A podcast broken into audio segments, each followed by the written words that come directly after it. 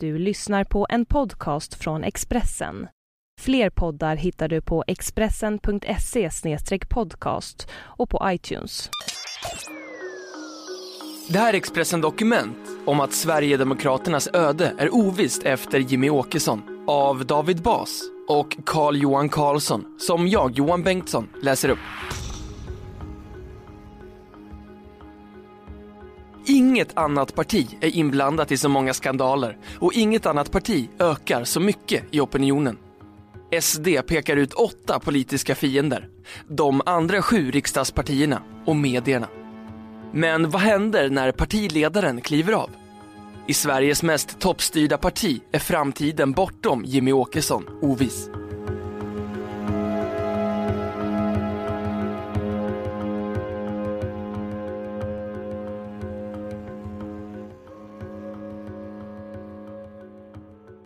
Tänk dig följande. Expressen publicerar en film där Anders Borg och Beatrice Ask springer runt på stan med järnrör. Finansministern kallar en kvinna för hora och en känd komiker för Babbe. Justitieministern filmar alltihop. När en annan kvinna gör rörelse mot kameran knuffar Ask in henne i en bil.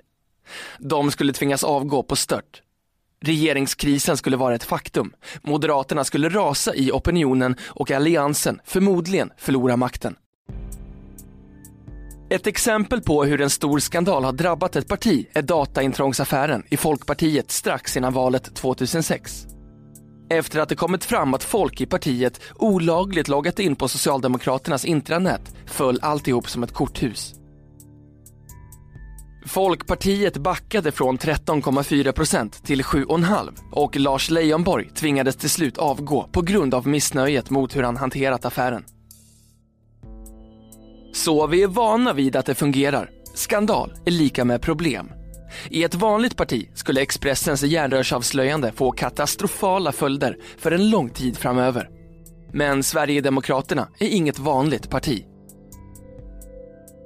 24 timmar efter att Expressen publicerade järnrörsfilmen hade varken den ekonomisk-politiske talespersonen Erik Almqvist eller den rättspolitiske talespersonen Kent Ekeroth avgått från sina riksdagsplatser. Almqvist avgick först mer än tre månader senare. Kent Ekeroth avgick inte alls. Och Sverigedemokraterna rasade inte i opinionsmätningarna på grund av skandalen. Tvärtom.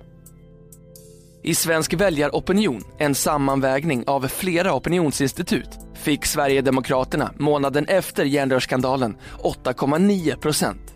Det var den högsta siffran någonsin i undersökningen. Andreas Johansson Heine, statsvetare vid Göteborgs universitet och verksam på Timbro, förklarar den omvända logiken med att synen på medier är annorlunda bland SDs sympatisörer. Medierna uppfattas som en del av etablissemanget av SD-företrädare och många av deras sympatisörer. Då upplever man att medierna granskar dem orättvist hårt.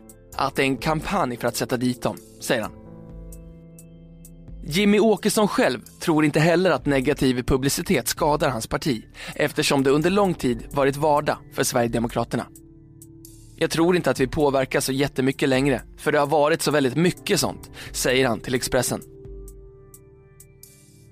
Sverigedemokraterna är medvetna om att de har en opinionsmässig gräddfil i svensk politik.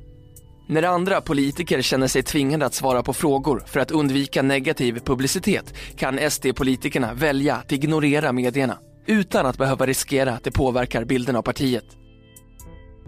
Inför partiets landsdagar i helgen publicerade DN Kultur ett öppet brev till riksdagsledamoten Kent Ekeroth signerat Borso Tavakoli, en man med rötterna i Iran som kom till Sverige som politisk flykting för 25 år sedan.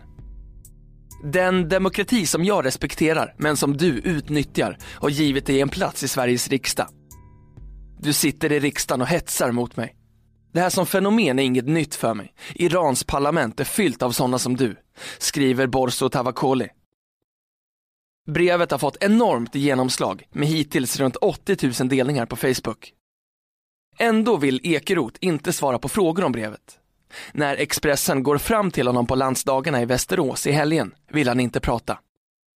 Du får mejla, säger han. Men han svarar inte på mejl. En riksdagsledamot i ett annat parti hade känt sig nödgad att bemöta det som står i brevet, men inte Ekeroth. Han låter det passera, förmodligen utan att riskera någonting. Borso Tavakolis brev är bara en av flera artiklar om SD som har publicerats den senaste veckan. Expressen avslöjade i torsdags ett utkast till SD-ledarens bok Satis Polito där Jimmy Åkesson kritiserar homolobbyn, Jonas Gardells billiga böghumor och de smaklösa figurerna i Pride-paraden. Expo avslöjade i lördags att SDs pressansvarige Martin Kinnunen i ett inspelat samtal sagt att han vill att partisekreteraren Björn Söder ska försvinna. Så sent som igår kunde Expressen publicera uttalanden från en bandupptagning där SDs rättspolitiska talesperson Richard Jomshof på ett internt möte förklarar hur partiledningen misstror sina egna politiker ute i landet. Alla dessa publiceringar hade varit djupt besvärande för vilken annan partiledare som helst, men i SD passerar de tämligen obemärkt. Sverigedemokraternas förhållningssätt till medierna är annorlunda på flera sätt. När Björn Söder höll tal på landsdagarna i fredags beskrev han mediernas granskning av SD som kampanjer och han konstaterade att det kommer att bli ännu mer av den varan under supervalåret som stundar. Vi kan nog vänta oss några av de värsta kampanjerna i partiets historia, framförallt från kvällstidningarna med tillhörande journalister, sa Söder i talarstolen. Att SD ser journalisterna som motståndare gick inte att missa. I en film som spelades upp på landsdagarna målades medierna upp som en tydlig fiende. Någon stor skandal lär dock inte få SD på fall med tanke på hur utvecklingen sett ut efter Expressens järnrörspubliceringar. Men partiet har en svag punkt och den är samtidigt en av partiets absolut starkaste tillgångar, Jimmy Åkesson. Sverigedemokraterna är riksdagens mest toppstyrda parti. Det finns det gott om tecken på. Det är inte ovanligt att SD-politiker ute i landet utesluts för att de är obekväma för partiledningen.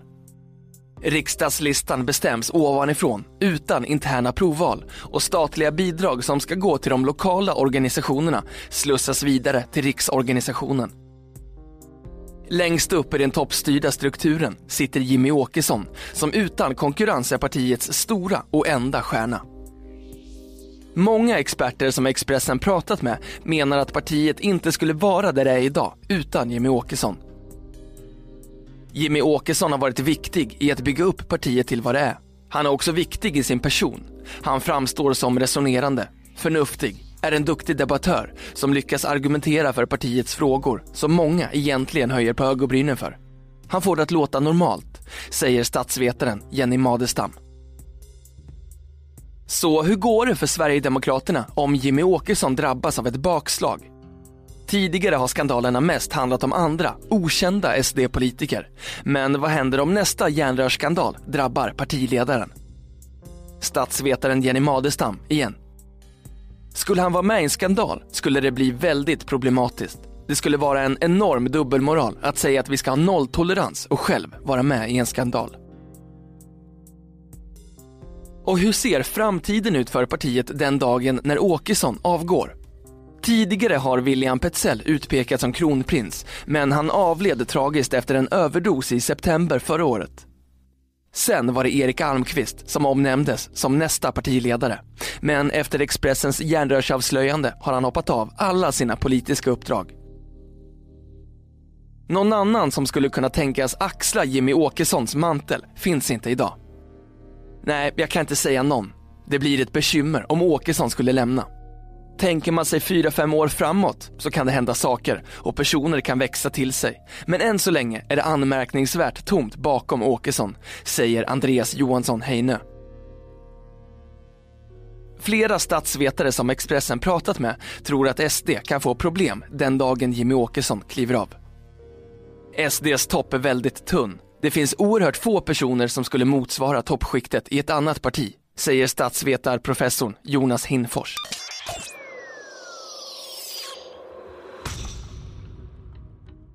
Du har lyssnat på en podcast från Expressen.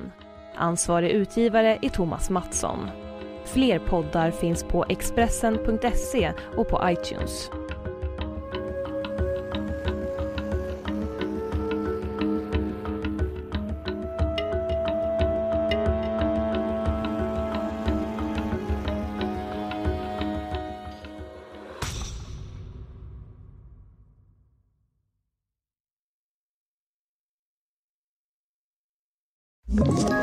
Ett poddtips från Podplay.